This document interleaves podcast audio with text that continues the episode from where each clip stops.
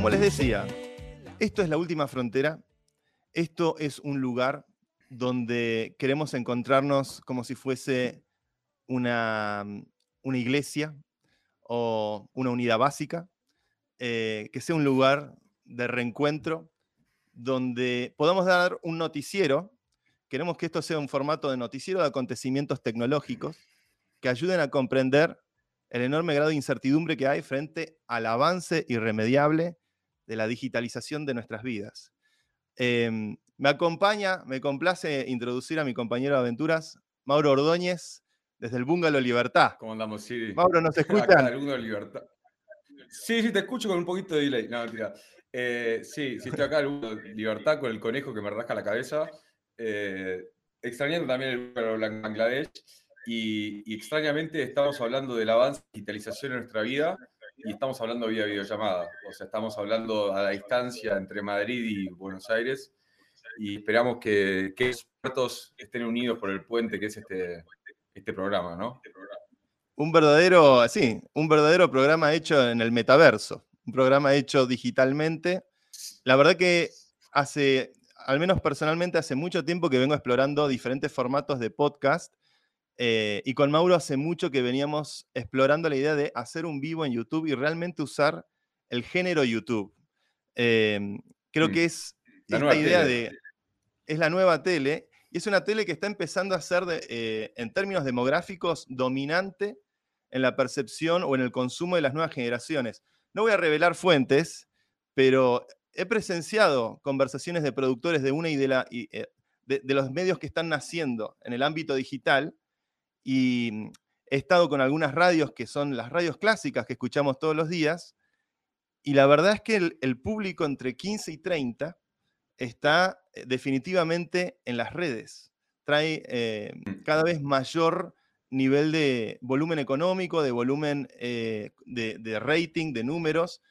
Em, por ahí las generaciones que están entre 30 y 50 todavía se quedan con la radio o con los medios tradicionales, pero hay un gran recambio generacional que creo que, que también tiene que ver con, lugares como la Argentina, donde hay este, este, o, el desarrollo de estas nuevas tecnologías que realmente democratizan la posibilidad de comunicarnos, de poder amplificar las voces de cada vez más personas.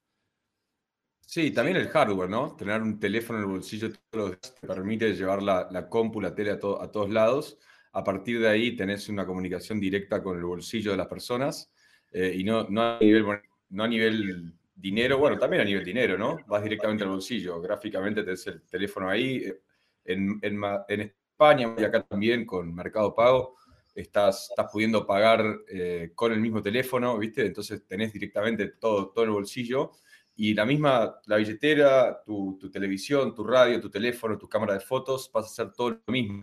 Y, y es una cosa que, que por lo menos yo nunca fui muy fanático de la tele en general. Eh, de chiquito sí, siempre los dibujitos y demás. Siempre tuve demasiada energía como para quedarme quieto. Eh, y ya desde el 2014, 15, no, 16, que me voy a ir solo, en mi casa no tenía tele, ¿viste? Y creo que si lo pensás en tu vida cotidiana también, Siri, eh, ¿cuánto te sentás a ver la tele? Solamente nos sentamos a ver la tele a ver el Mundial, que son ahora hace cuatro años de alegría, pero si no, Sí, está cambiando mucho. creo que la pantallita se volvió más chica y está más presente en el, consumo de nuestra retina.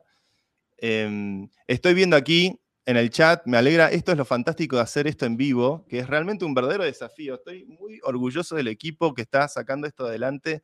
Armar eh, una transmisión en vivo con un concepto, con un mensaje, con una comunicación este, quiero extender mis felicitaciones a todos los responsables que permiten que estemos haciendo este primer encuentro. Veo muchos mensajes de amigos, lo veo a Pedrito Sorop, lo veo a Nico Acosta que acaba de entrar, eh, veo a Origa Bastú, eh, veo a Nelson, eh, veo un montón de amigos, a mi hermanita Juanita. increíble, increíble todos los que se están conectando, que están saludando. a Francis, Francis que tira mi nombre de en, en Madrid. bueno, em, en este programa la idea es recorrer qué está pasando, qué nos pasa a los argentinos, qué es lo que está pasando con la tecnología, qué es lo que está pasando en el impacto geopolítico que tiene eh, ir sacando diferentes temas. Ustedes nos pueden sugerir temas en el chat. Hagamos que esto sea realmente un ida y vuelta. Tenemos capacidad de improvisación de sobra eh, con esta dupla que venimos ensayando hace un año, conversaciones de todo tipo. Eh, tenemos la sensación y las ganas de que queremos ayudar a contribuir. ¿A qué queremos contribuir, Mauro? A que la Argentina sea la civilización dominante del siglo XXI. Eh, ya tenemos toda, todo, mira, tenemos, y esto, y esto te repito un poco a vos, pero tenemos Bizarrap liderando, ya, empezando a tocar la punta de Spotify. Eh, el deporte más importante del mundo, por, como consecuencia el deporte que más atención llama del mundo, lo ganamos y le ganamos la Copa América Brasil, Supercopa del campeón de Italia y la Copa del Mundo del último campeón de, Europa. Somos los campeones definitivos con el mejor jugador de la historia. Sigo, tenemos al Papa, tenemos toda la vanguardia cripto, todas las estructuras fundamentales de la civilización están dominadas hoy por argentinos. Lo único que falta, y creo que esto, y creo que esto, perdón, Messi lo, empieza a, redondear, es que nosotros nos quedamos a nosotros mismos. Y acá en Argentina, cuando Hombre. encontré un pueblo feliz, encontré un pueblo feliz y es, mira, acá el poncho azul y oro porque, porque boca, pero bueno. Eh, eh, un calor, viejo. Voy a decir, voy, a decir una cosa. Eh, algo que estuve sondeando contra, contra, frente a todas las personas que me he cruzado en la vida desde el 18 de diciembre de 2022 es si alguien efectivamente me puede mostrar una manifestación que supere las 6 millones de personas. Claramente hay un poder en eso. Este, si tocamos fondo, puede ser que ya lo hayamos tocado y solo queda poder salir para arriba. Este, creo que poniéndonos un poco más serios, una de las razones por las cuales no es descabellado pensar en estos términos es, eh, yo lo digo con, realmente con mucho orgullo este, y con un sentido de ironía en mi vida personal, pero cuando yo voy a conferencias cripto en Madrid, asisten unas 400, 500 personas. Cuando voy a una conferencia cripto en Buenos Aires, van 4.000 eh, o 10.000 personas.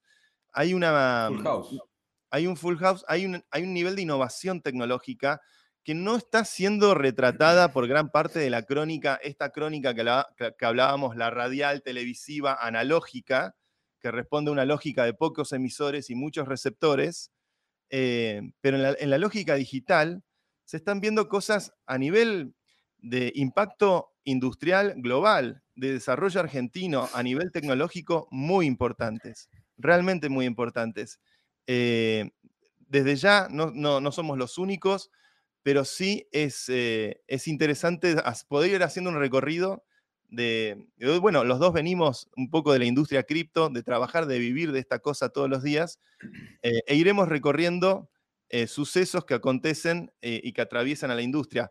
Este es un año 2023, para ir poniendo ya un poco en tema, que el tema de conversación, estoy seguro, confírmenme en el chat, es em, ChatGPT. En todas las mesas del planeta, eh, en este momento que tienen un mediano grado de adicción a Internet, ChatGPT está copando y metiéndose cada vez eh, más y más. En, es que es el primer producto que es exitoso en el área de Artificial Intelligence que se siente como algo que efectivamente pasa el test de Turing, que puede, que puede ser algo mm. conversacional y, generar cualquier estilo. ¿Vos estuviste usándolo? Estuve usándolo, estuve mirando más, más que nada atento a la multiplicidad de usos, porque uno lo puede usar de una manera u otra respuestas. Eh, de vuelta, yo también soy un poco más analógico, a mí eh, tanta pantalla me, molesta después, de un tiempo, pero lo que vi un poco de ChatGPT3, primero es muy interesante la formulación de palabras, la, la, formulación de, de, frases y párrafos cuando le pedís que imite a alguien o cuando le pedís que lo diga de tal persona, eso me pareció muy interesante. Eh, no toca, no está al 100% todavía, pero, el, marco, el marco está perfectamente y se entiende. Después lo que vi bastante que empezó a rebotar rápidamente, eh, claramente cuando es masivo, viste, las preguntas son múltiples y hay algo que está recién resonando las personas, es eh, el bias de los programadores que crearon ChatGP3 y cómo está también eh, hace eco de una forma de pensar y de ver el mundo que no necesariamente es la objetividad que por ahí esperamos en la inteligencia artificial. Eh, sigue siendo un primer... Sí, hay sesgos. Esa es la palabra en castellano, es el bias. Hay sesgos ideológicos dentro de las respuestas eh, y hay algunas cosas que se van hasta el punto ridículo. Por ejemplo, hay una respuesta que vi que, que le preguntaban sobre el cambio climático y básicamente dijo, tenemos que exterminar a 350 millones de personas. Algo así, ¿viste? Una cosa... Eh, Eso rompe con la, ley de Asimov. Asimov tenía tres reglas para la robótica, que era no, no, dañaría a los humanos, este, bueno, algo que evitara... está mucho en boga el tema. Elon Musk viene hablando hace bastante con el tema de el riesgo de AI, como AI is worse than nuclear. Para mí hay algo de sensacionalismo ahí para poder vender este, lo, que, lo que Elon necesita vender y llevarnos a Marte. Em, pero em, es, interesante. Yo estuve tratando de meterme un poco a nivel técnico cómo funcionan los chat GPTs. Mm. y lo que tiene es. Cuéntame. No, no, era una pregunta, era una cosa de Asimov, lo dijiste, eh, no lastimar a los humanos. Las peores atrocidades en la historia se han hecho por empatía. Entonces, también cuidado con, esas máximas de, la, de, la, ¿viste? de la lingüística, porque definir qué es bien, qué es mal, son cosas todavía que la filosofía empezó a discutir desde la conciencia y hoy todavía no terminó de definir. Y en el camino tuvimos Hitler, tuvimos Stalin, tuvimos Mao, ¿entendés? Entonces es, tampoco es tan, tan claro ese, ese principio, ¿no? Eso era eso nada más. Mira, hay un. Eh, hay varias interjections posibles en, en, esta, en este diálogo. Una, hoy una cosa que estaba mirando era una crítica hacia la idea del network state hecha por Glenn Weil. Glenn Weil, pareciera que en cripto hay una división ideológica, así como, no sé, podemos decir Adam Smith y Marx en el espectro de la economía clásica. En cripto, puntualmente en el cuadrante cripto, hay una guerra ideológica entre Balaji Srinivasan, el autor de Network State, eh, y, Glenn Weil, que es el autor de Radical Markets. Em, ambos libros Tal vez Balagis es más conocido en los ámbitos bitcoiners porque hizo muchas cosas con Bitcoin. Tal vez Glenn es más conocido en el ámbito Ethereum porque Vitalik le escribió el prólogo de su libro. By the way, acá tenemos a, lo tenemos al Vita ahí con el gauchito Gil. Dios lo tenga en la gloria este, eh, y que nos bendiga el programa, el gauchito Gil. Este, volviendo al tema en cuestión, eh, y la crítica que hacía Glenn Wild sobre el network state, llegó a decir, hasta el punto de decir, eh, si la gente solamente se coordina por afinidad ideológica, porque en definitiva, ¿por qué existe el network state? Es por una necesidad de coordinación que no es geográfica. Este, eso puede conducir a grandes tragedias, porque es, eh, es, un tipo de fragmentación. Me pareció como una crítica muy audaz, muy visceral, que hay mm. que tomarla también con guantes, ¿no? Porque estas son, hay, ideas, en el libro de hay muy buenas ideas. Sí, pero eso ya lo ves hoy replicado en las redes sociales tradicionales. Eh, vos te armás tus propias cámaras de eco, entonces te empezás a juntar con que en los grupos de las personas, no sé, Boca, vamos a poner temas un poco religiosos en Argentina. Sí, sí, tengo una gana ir a la cancha que ni me muero. Yo estoy eh, calculando ir a para ir a la bombonera. No, avísame lo arreglamos.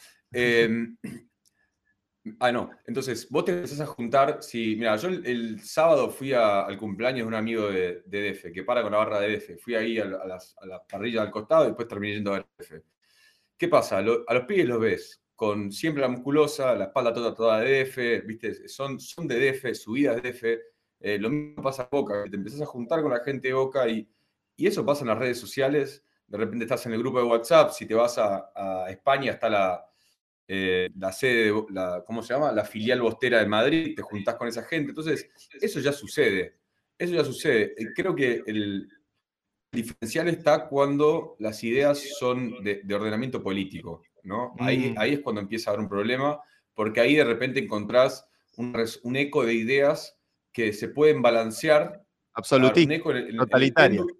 claro, en el péndulo de los, viste, en el péndulo, eh, parte del péndulo necesita el balance del otro lado para ir más o menos al medio. Si vos no tenés el, contrapeso, de repente el eco pasa a ser de, una peligrosidad mucho más alta, tanto para un lado como para el otro. ¿eh? No estoy, Fijémonos, a ver, la derecha y la izquierda se juntan acá. Hay que ser lo suficientemente audaz para poder navegar este tipo de, conversaciones sabiendo que somos animales contradictorios. Em, creo que el fenómeno de las redes sociales es algo que, se ha estudiado bastante. El, gran problema es la endogamia. Cuando la conversación solamente seguís a aquellos que piensan como, como vos y eso genera un reinforcement loop en tu red neuronal, yendo a cómo funciona ChatGPT, que son todos loops y loops sobre neuronas entre sí, entre tensores, que son como dispositivos digitales que calculan grandes matrices. Em, y, en fin, lo que ocurre con la ideología o con, la endogamia cultural, la endogamia cultural es este riesgo de, radicalización en tus pensamientos, cualquiera sea, si tu tema es el terraplanismo, el terraplanismo, si tu tema es este, este, libertarios, es libertarios. Para mí la frontera como que uno, con la que uno tiene que tener mucho cuidado de, entender qué, riesgos acarrea es cuando se pasa al lugar del fanatismo, que en cripto mm. o en las redes digitales es un poco el maximalismo, que tiene cosas saludables ser un conservador o ser un purista, para poder entender y apreciar la calidad de una idea. Pero, pero hay que entender que todo está en movimiento y, todo tiende a, generar nuevas necesidades y nuevos desafíos.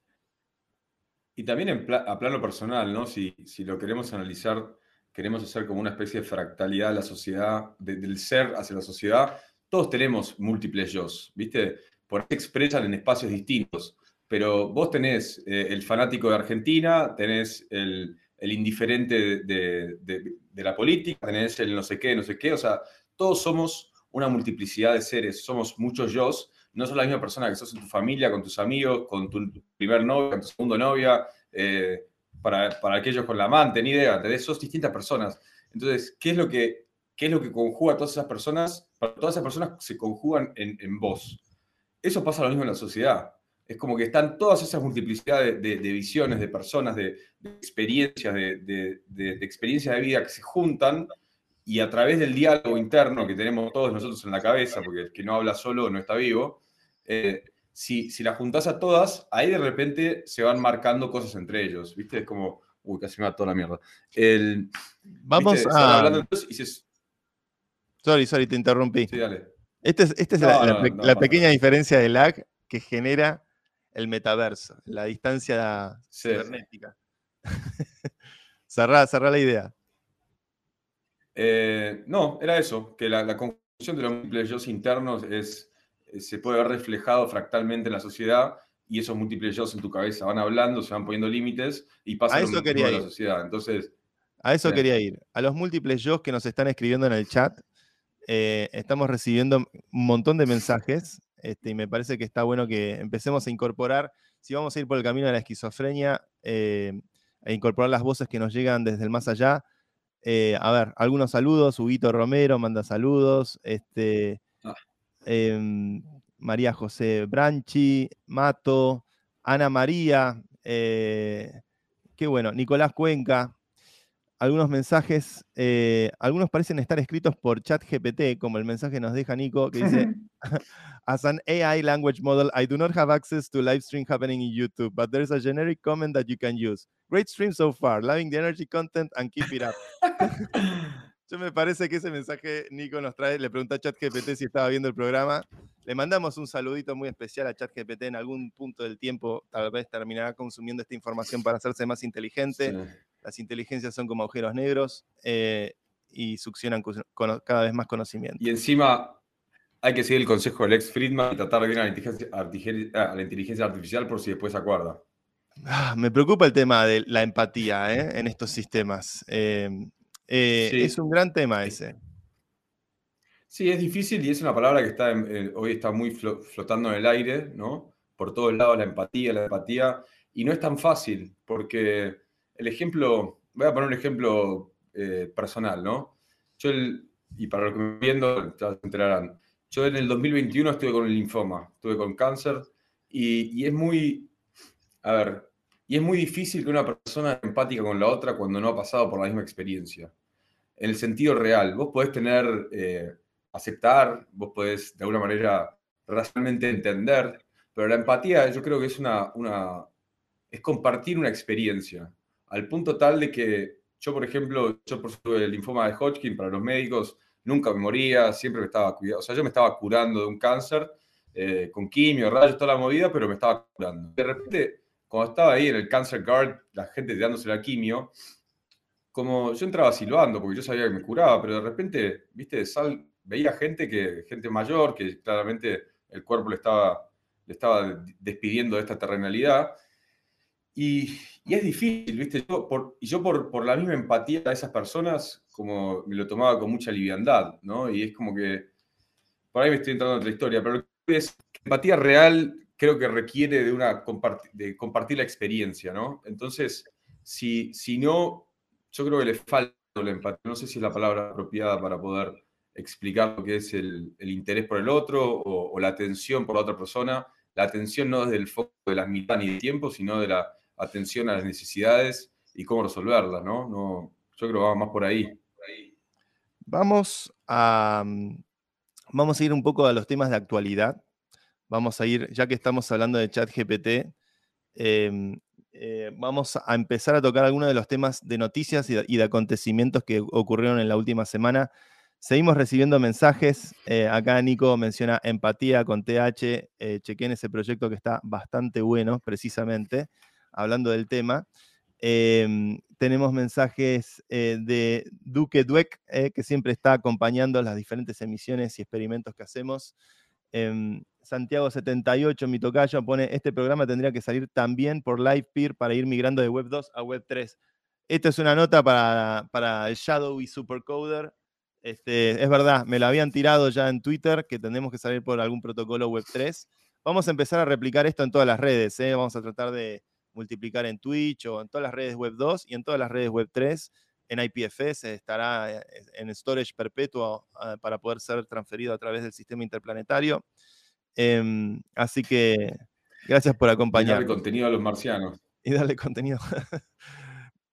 Señoras y señores, a ver, lo primero que quería mencionar hablando de ChatGPT, tengo que buscarlo rápidamente en mis tweets, eh, en, mis en mi media, para la gente que nos está escuchando a través de Spotify o a través de las diferentes redes que son solo de audio, tal vez es una buena ocasión para invitarlos a que conozcan precisamente nuestro canal de YouTube.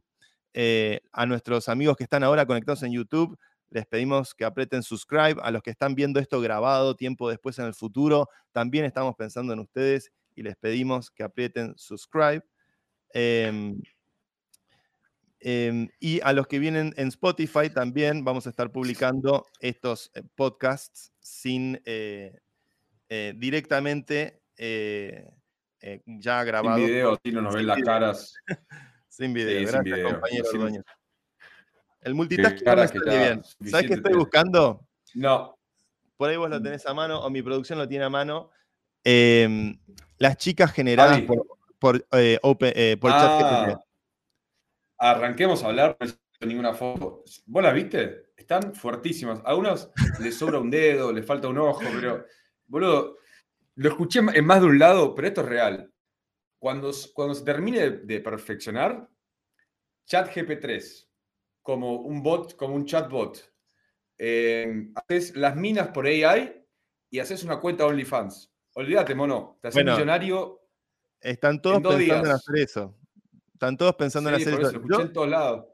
Yo la primera vez, si la producción las encuentra, eh, eh, las estás buscando, este, para, que al menos nuestros televidentes puedan verlo. Igual el que nos está escuchando puede buscar eh, eh, ChatGPT Girls, creo que ya debe haber alguna OnlyFans. A mí lo que me, pareció particularmente perturbador, lo optimizado que está en la percepción de, ese elemento, sí, softcore porn, porque no eran imágenes pornográficas, no, no. pero eran, son señoritas que van a un nivel de detalle altísimo. Altísimo. Eh, y como que supera la posibilidad humana en algún punto. Los humanos no son así. Este, es, genéticamente no, sé si se podría. A mí me, gustaría ir hacia un lugar un poquito más, más difícil de tocar, ¿no? Pero a ver. Supongamos, que somos, tenemos sponsors. Sí, no, no, no. Voy a usar palabras adecuadas. Supongamos que esta tecnología de, representación humana a nivel digital sea se lleve a un punto eh, complete para ponerle un, nombre. Todas aquellas perversiones humanas que hoy en día están eh, tipificadas como delito, ¿podrán ser creadas para esos fines? Y, si son así, ¿estarán ah, fuera del marco legal? Es casi para material. Porque vamos, es material para una novela de ciencia ficción. Eh, creo que el rol. Porque imagínate. Sí. El rol que tiene toda tecnología digital con la sexualidad es rotundo. Para mí el, efecto que tuvo. Porque hoy, hoy tal vez el objeto de fascinación, ¿cómo viene la producción? No, no, está encontrando. Si alguno nos pone el link en el chat, si alguno, alguno que medio hackeroso nos pone el link en el chat para poder mostrar. Un activista. ¿eh? alguna, algún activista. Lo, que tiene eh, esto generado por ChatGPT es que eh, realmente, ¿cómo podríamos decirlo? Em, es, simplemente un nuevo elemento más de la tecnología de moda, pero hace 20 o 30 años atrás, cuando apareció Internet y cuando apareció la capacidad de transmitir video por Internet, eh, el nivel de consumo o el nivel de acceso a, ese tipo de información también cambió enormemente. Yo debo ser de la última mm. generación este, que le buscaba las revistas a su hermano. El acceso a, esa información, aún siendo un adolescente tardío, era complejo y dificultoso. Las generaciones contemporáneas, y creo que el cambio generacional del que hablábamos al principio con, respecto al presente es muy grande, eh, eh, hay un cambio también muy importante en cuanto al, consumo, lo que brinda el consumo digital y esto. Y lo que ocurre con estas, estas las señoritas hechas por, por chat, eh, por un algoritmo de, Open, no sé si es eh, OpenAI, Mid Journey. Sí, es OpenAI. OpenAI o Mid, Journey. Sí, es OpenAI. Em, no sé si es OpenAI porque es medio como por fuera del guion de una empresa con inversores. Pero buscalas por Twitter por Twitter pueden estar. Em, machine Learning, eh, no sé cómo se ve. Pero es, simplemente... El tema es, las futuras generaciones van a consumir cosas que no existen, cosas que no son humanas, cosas que van como por eso, por eso digo, por eso digo y pienso en, aquellas, en aquellas personas que tienen, ese tipo, tienen perversidades de todo tipo, ¿eh? pueden ser sexuales, físicas, de violencia, eh, hasta, hasta de involucrar animales, qué sé yo, pero eso se ha tipificado como delito, ¿no? Eso es medio raro. Es por lo menos algo que, siempre me hizo pensar. Hay una película una serie que vi en su tiempo que, que era como vos, tenías, como tu, conciencia estaba, estaba depositada en chips que te insertaban en la cabeza y vos podías eh, morir en tu cuerpo, pero esa conciencia salvarse y, e, e, instalarse en otro.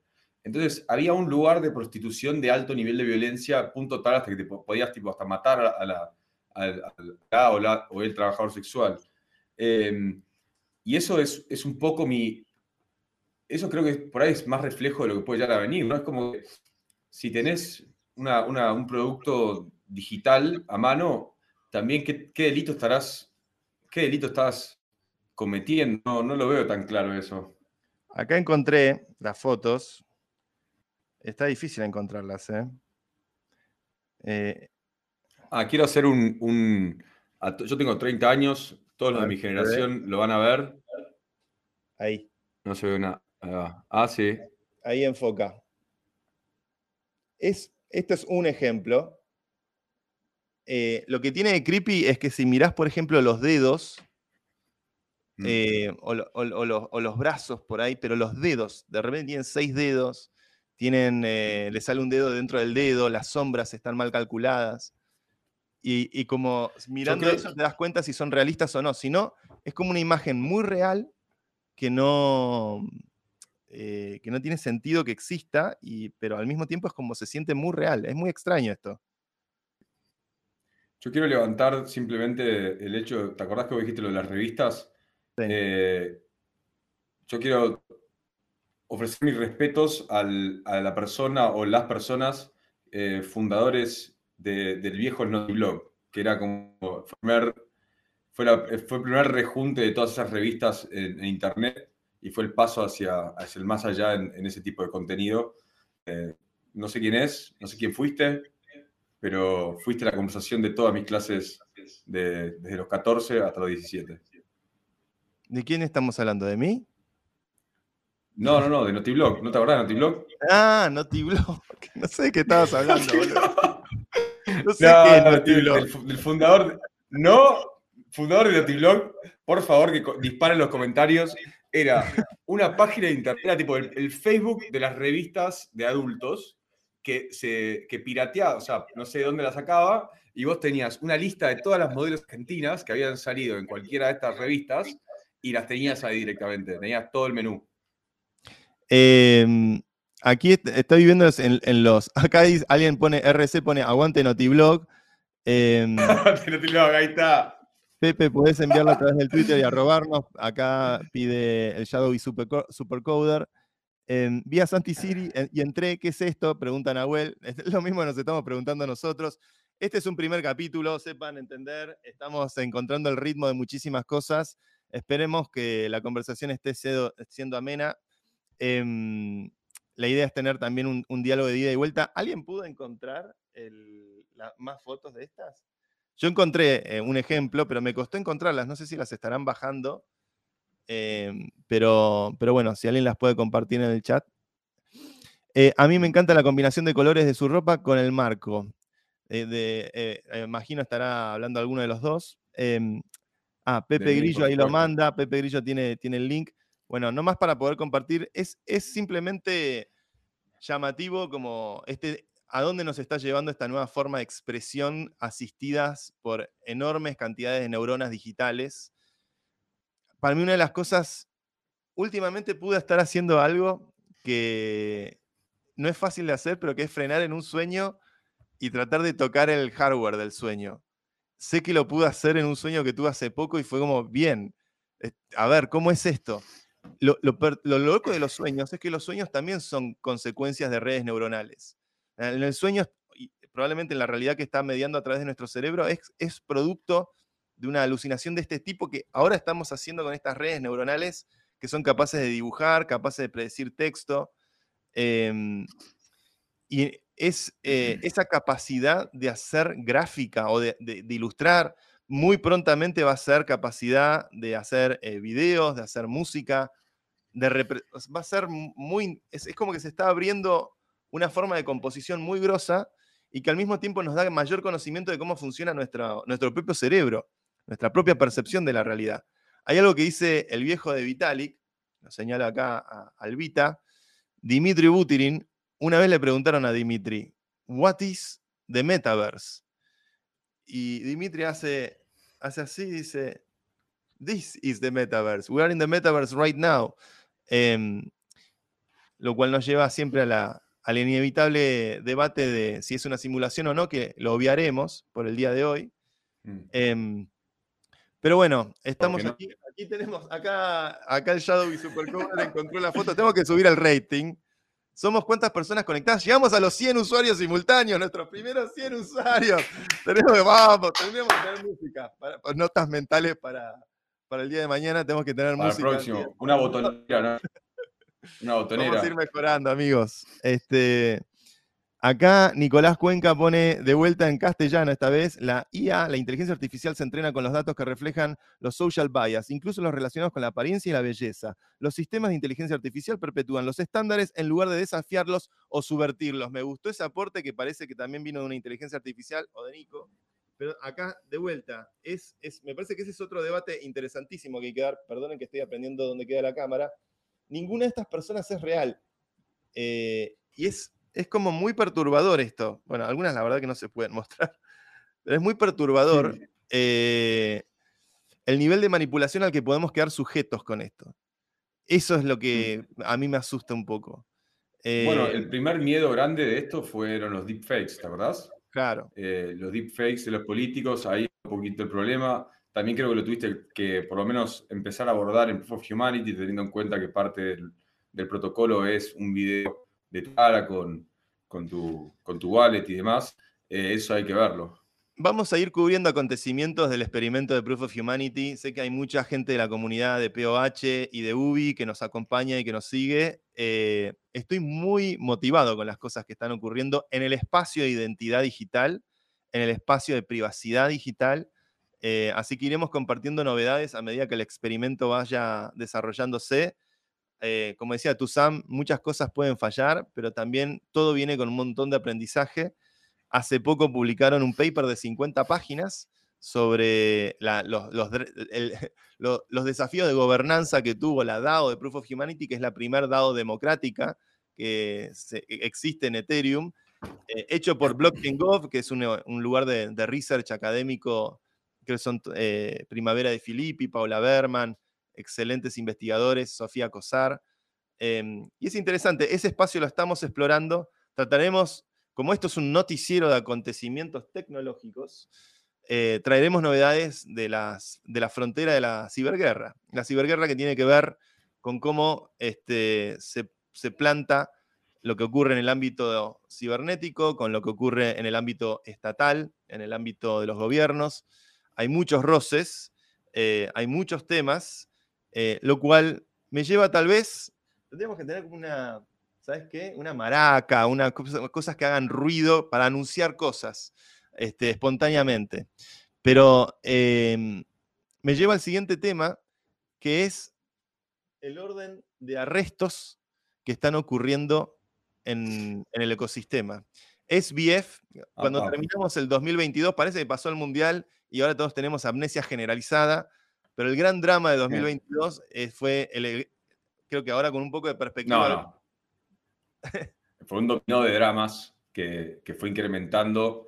Yo creo que, yo creo que fue una, Sí, fue un efecto dominó que arrancó con un dramón, que fue Terra, que fue una explosión que se, terminaba el mundo, apocalipsis, cuando de repente los ecos de, Terra empezaban como a aflojar y ya lo que se estaba cayendo era aparentemente pequeños, pequeños jugadores del sector y, y que, no, que no tenían tanto, tanto ímpetu y tanta fuerza, de repente apareció esta trama conspiranoica tinfoil hat de, un, de, SBF queriendo hacer filantropía.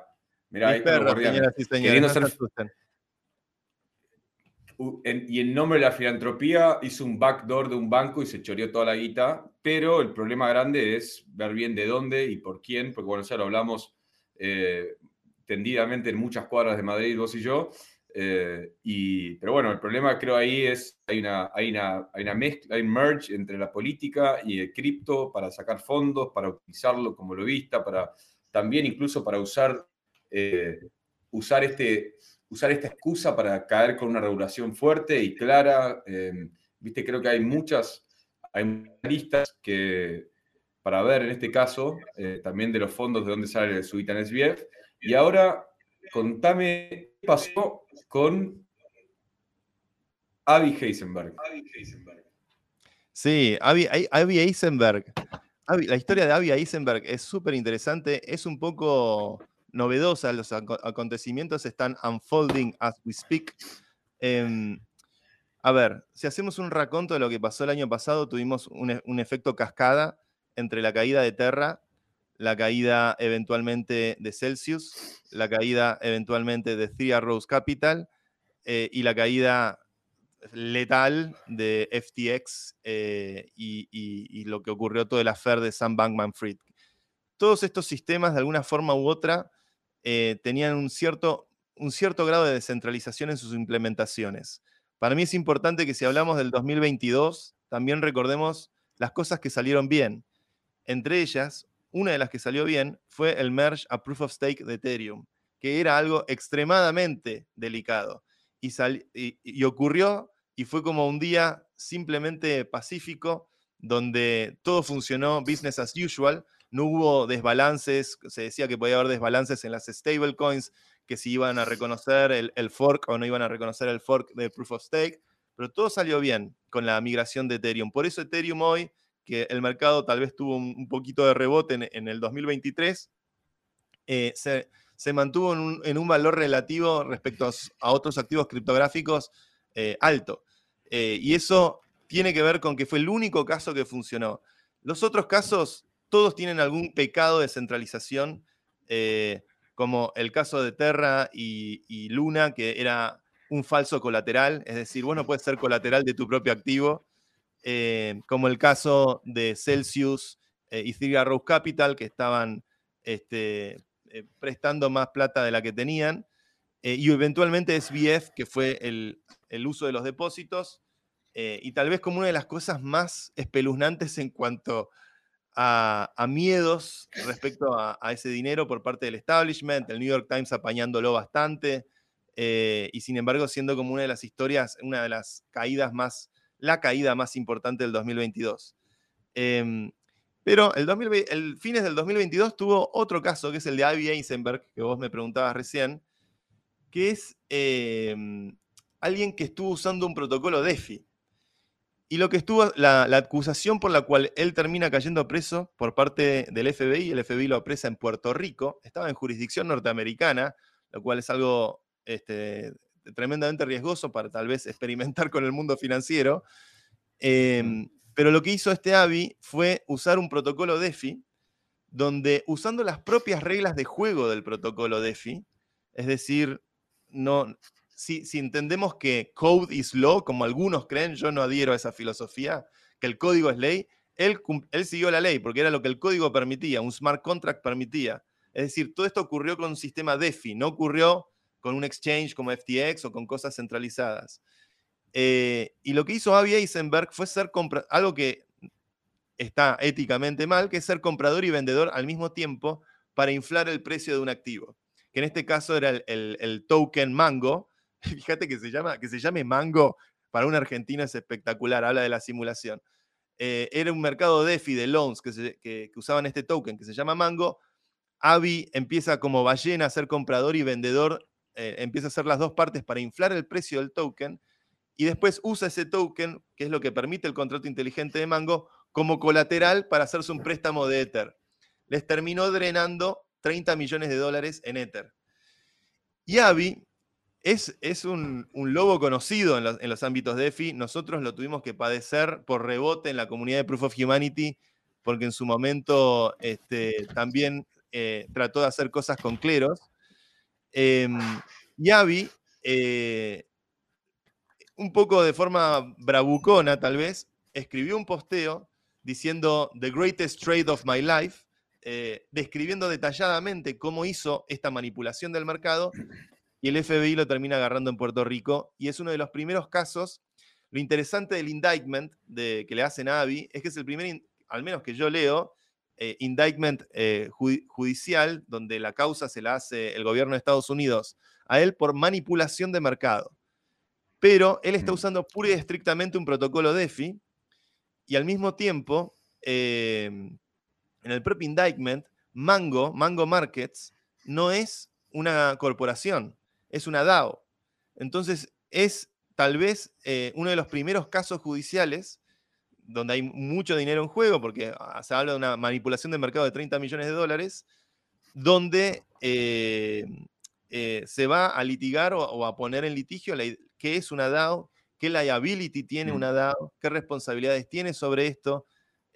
los, los signatarios de la DAO son anónimos, son públicos. Es, es un caso súper interesante, porque esto ya es no es algo, me parece, predecible en algún punto, pero pone en tela de juicio esta idea. ¿Es el código ley, sí o no? La filosofía de Eisenberg era que el código es ley y que lo, que él hizo es legítimo porque es lo que efectivamente permitía el smart contract y por eso fue público al respecto, pero tal vez le jugó una mala pasada este, la bravuconada, el ego. Em, ¿Hasta qué punto genialidad y, y, hasta qué punto estamos viendo un personaje de Dostoyevsky en Crimen y Castigo no pudiendo aguantar y su propia, incluso su culpa o su, ¿sabes qué? Va, va, por dos lados. Yo creo que es Raskolnikov, por un lado, pero no por el lado de haberlo hecho, sino del hecho de que no se lo reconozcan. Es como el mm. ladrón que pasa por la casa para ver qué pasó, porque, ¿entendés?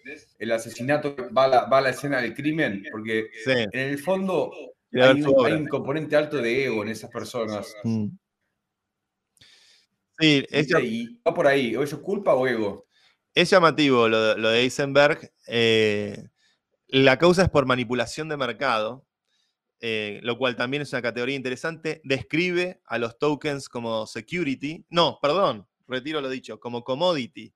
Dice que los tokens son un commodity, una definición extraña, lo cual lo hace sujeto no a la SEC, que es la de securities, sino a, creo que es el, CBDC, no sé, ya, CBD, no sé, ya no me salen bien las siglas. no es una sede, la SEC no es una sede de FTX.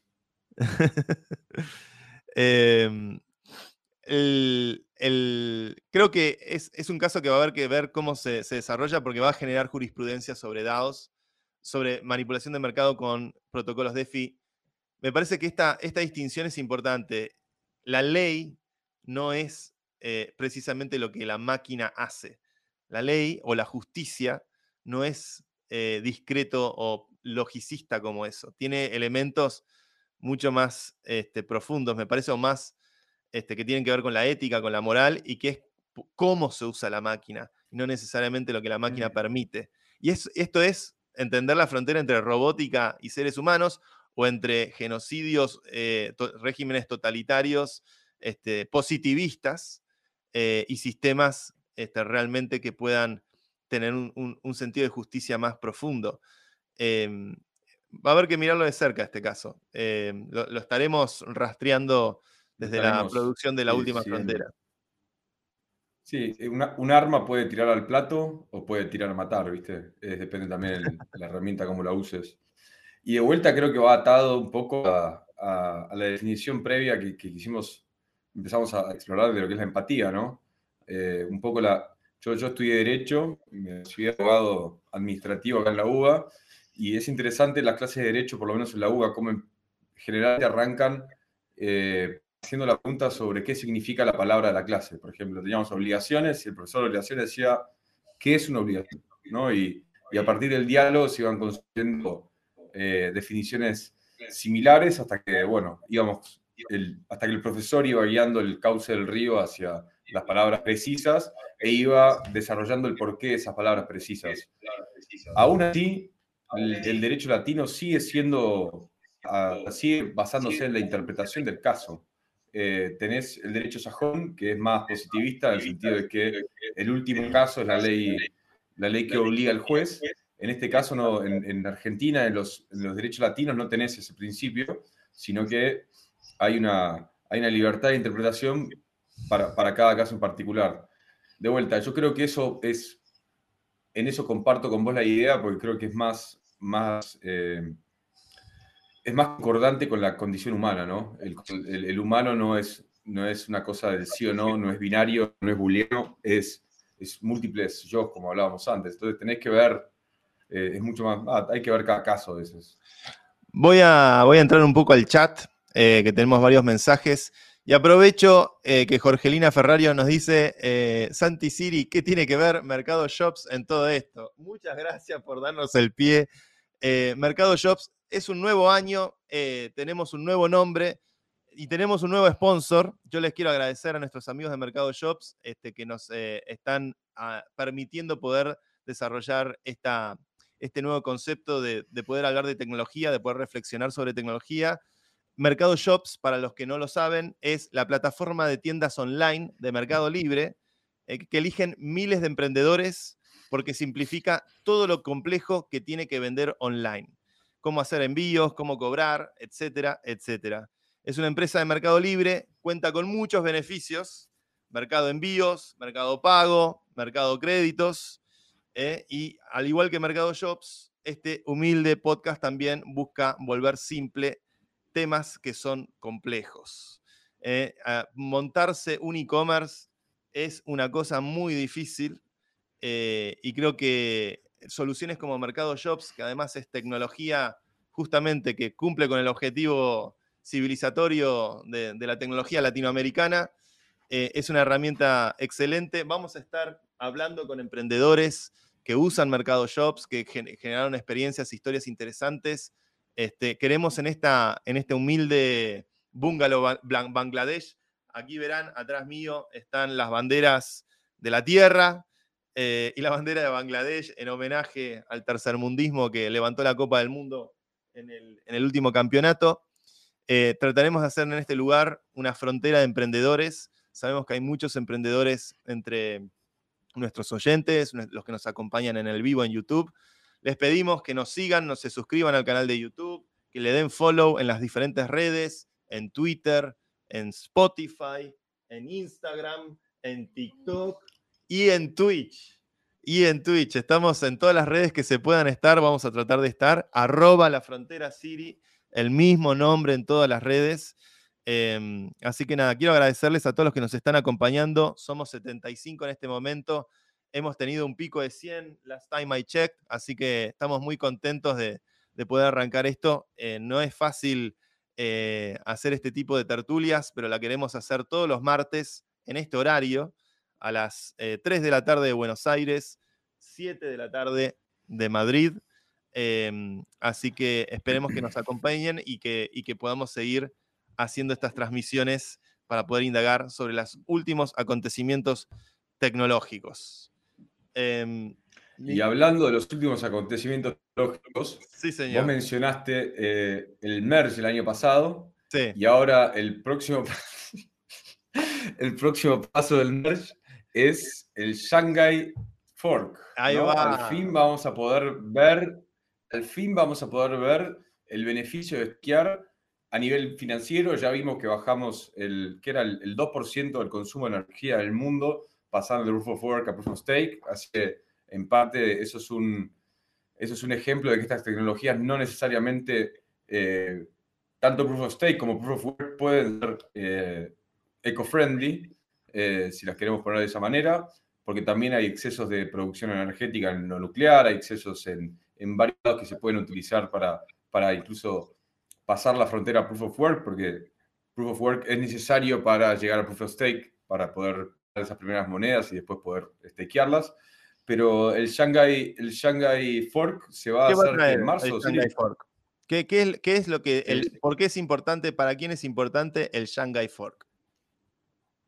Principalmente es importante el Shanghai Fork para aquellas personas que hayan stakeado su Ethereum y puedan, reto, puedan recuperar su el, beneficio, creo que es el 5% anual que te ofrece el staking de 32 Ethereum, que está en, bueno, vamos, a hablar en Ethereum, 32 Ethereum, eh, los que no son 50 lucas verde, pero son 32 Ether, que los tenés que stakear, los tenés que dejar fijos, desde, desde, el, desde el Proof of Stake los tenés que dejar fijos, no lo puedes ni sacar los 32, ni sacar el dinero que fue sido el dinero que te fui, con el dinero que te recompensaron por este Quiero aclarar algo. Este, mientras miro cómo mi sombrero y el, sol de Bangladesh, si es que no es el planeta Marte, generan un corazón en la pantalla. Eh, quiero aclarar algo sobre el Shanghai Fork, que es el hecho de que em, la gente que hizo staking de los 32 Ether cuando arrancó la construcción del Proof of Stake de Ethereum, esos 32 Ether no se pudieron retirar o no se pueden retirar hasta que no ocurra este upgrade del protocolo que es el Shanghai Fork, que es lo que explicaba Mauro recién.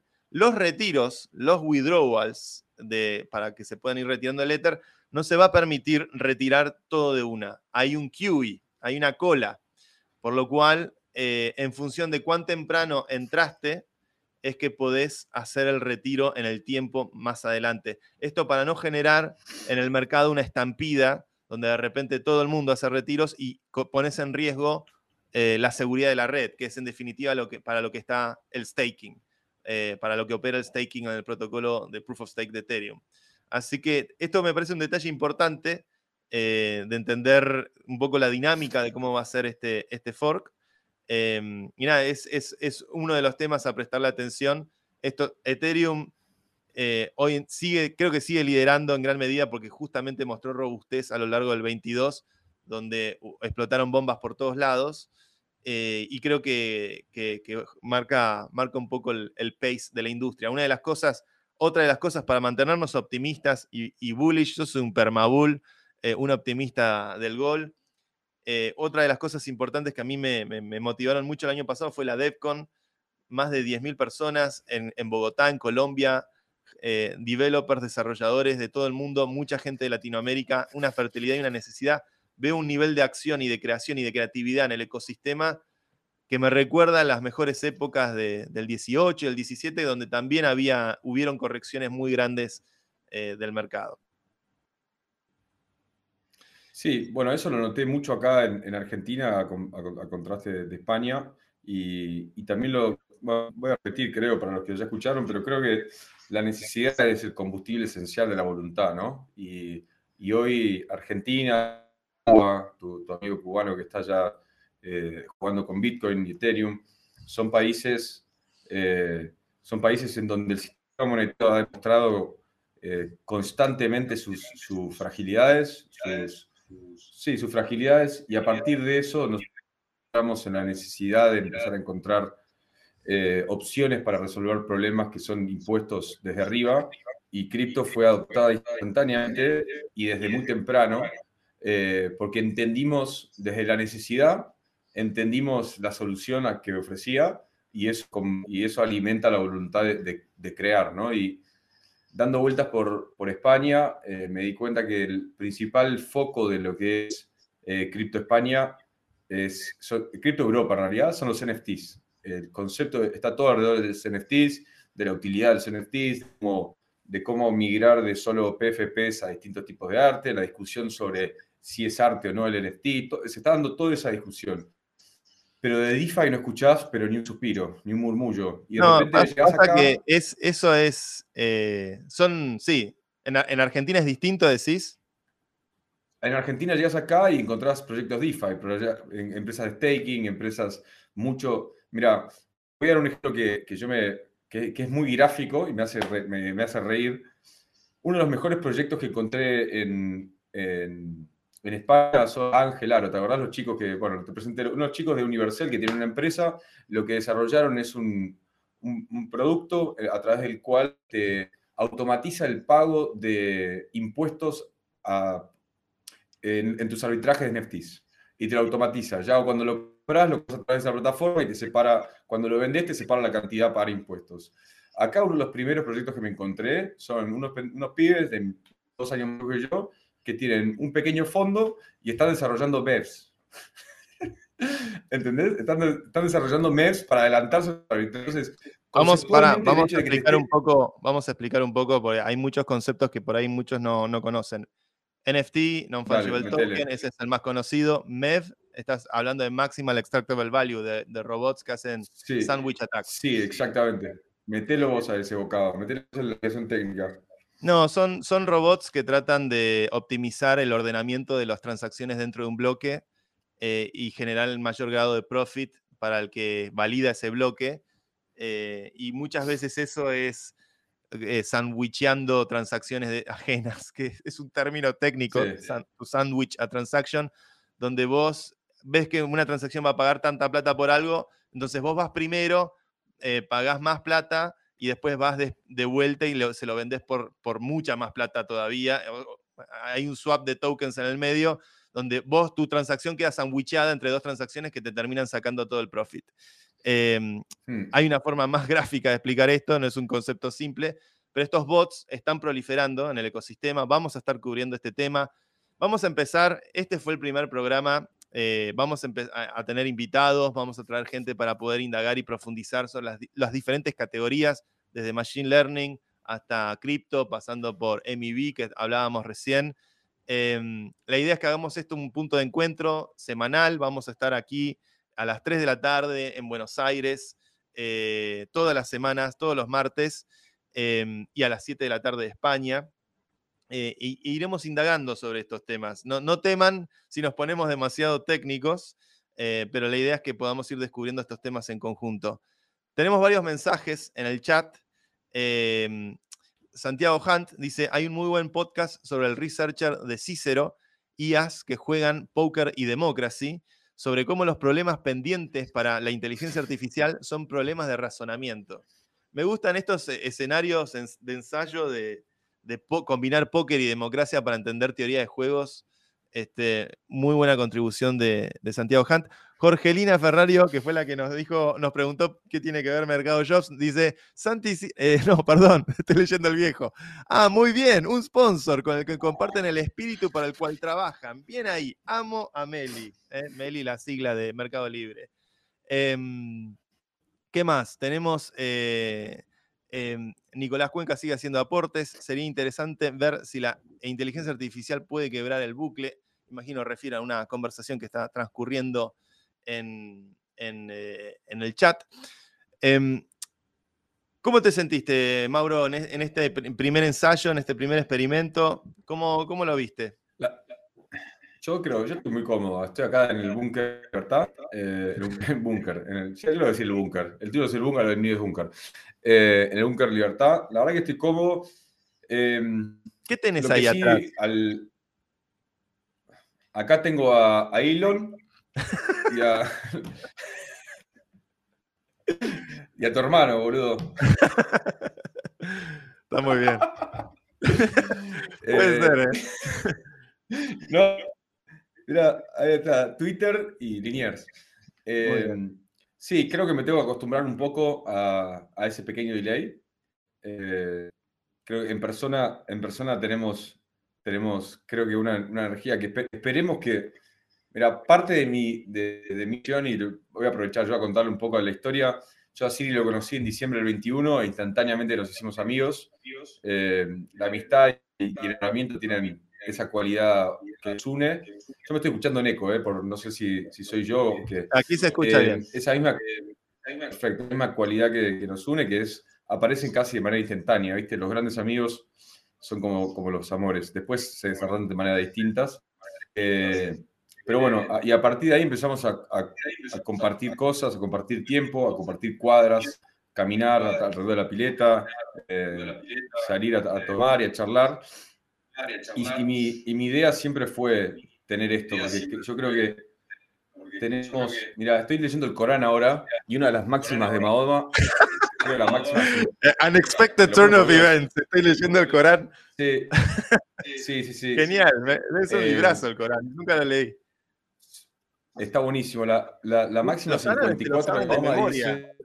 Los árabes se lo saben, lo recitan de memoria. El Corán es de memoria. El Corán es de memoria. El Corán, según la, según la tradición islámica, lo baja el arcángel Gabriel vía Mahoma y Mahoma está reproduciendo puntualmente lo que dice y es, y es la lengua que unifica al mundo musulmán. Eh, interesante. Pero bueno, la máxima 54 es, hay magia en la elocuencia.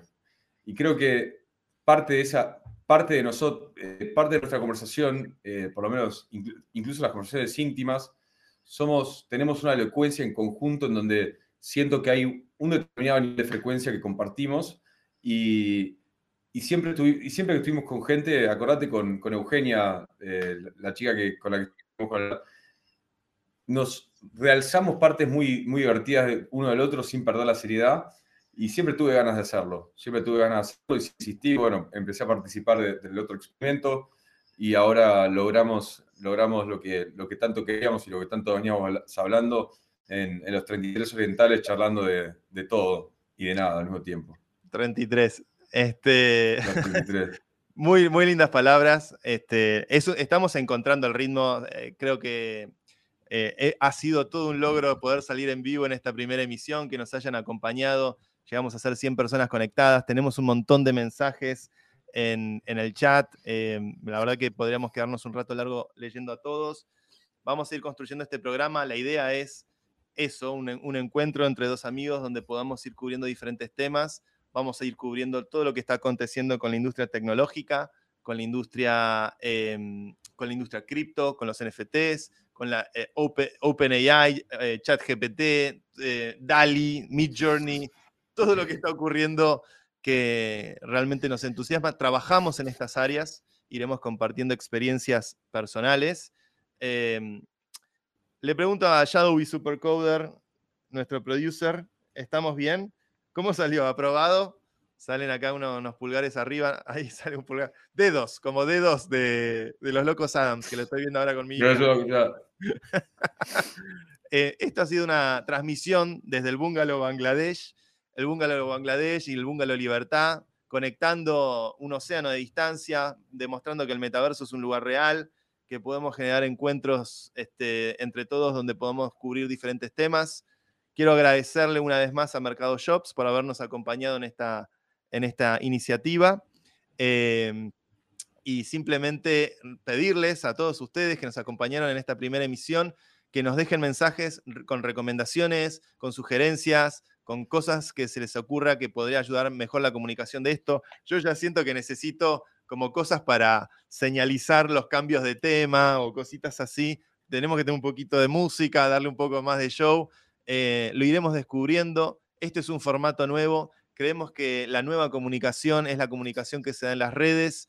Creemos que eh, eh, este es el momento donde eh, vamos a despegar como un cohete y haremos todo para que Argentina marque un, nuevo rombo civilizatorio a través de su virtud tecnológica. Eh, tendremos grandes invitados, haremos entrevistas, llevaremos emprendedores, hackers, em, criptógrafos, inventores, innovadores, pensadores. Así que eh, esto recién comienza, queridos amigos, queridas amigas. Eh, no quiero dejar a nadie afuera. Muchas gracias a todos los que nos y esperemos, Y esperemos que mediante también, perdón que te interrumpo ahí, pero esperemos que algún comediante que otro aparezca acá. Que algún que otro comediante aparezca acá. Sí, sí, sí. Sí, es, la comedia fundamental. Si, si no venimos a reírnos al mundo a qué venimos, ¿no? Hay que poder. nada, yo me di cuenta, me di cuenta acá, desde que mi regreso a Buenos Aires, eh, nada, me empecé a juntar con mis amigos de, la, primaria, ¿no? De repente un recuento, yo estuve cuatro años afuera, y, lo importante que es saberse reír con alguien. No necesariamente te tiene que caer bien, no necesariamente tenés que ir a juntarte con algo, pero con una persona que te sabes reír, eh, podés pasar tiempo con tranquilidad. Me pasaba con una persona en particular, que todos, que era parte del grupo, muchos amigos, estaba, estaba siempre, pero yo no, no, nunca cuajábamos las, el, sentido del humor. Y de repente en este regreso lo, lo cuajé y, me di cuenta de eso, ¿viste? Es como que saberte reír con alguien es muy importante, porque como se rompe un velo hacia la intimidad. Es una gran virtud, es una gran virtud. Alguna vez alguien me dijo, eh, el humor es un juego de inteligencias donde hay que suspender el sentido de la ética y la moral para poder acceder a ese saber. Aquí trataremos de hacer las cosas con felicidad. Agradezco, muy, nos están dejando mensajes, muy buen primer programa. Esperamos y aguardamos sus mensajes en las redes sociales. Síganos en Twitter, arroba la, frontera City, en todos lados, en Twitter, en Instagram, en, TikTok, en, Spotify, en todos lados, en YouTube. Denle subscribe al canal de YouTube. Eh, dennos sugerencias para futuros programas. Eh, y aquí estaremos tratando de hacer un lugar donde podamos cubrir lo mejor de lo que está aconteciendo con la tecnología eh, desde el bungalow Bangladesh con amor para todo el planeta. Un fuerte abrazo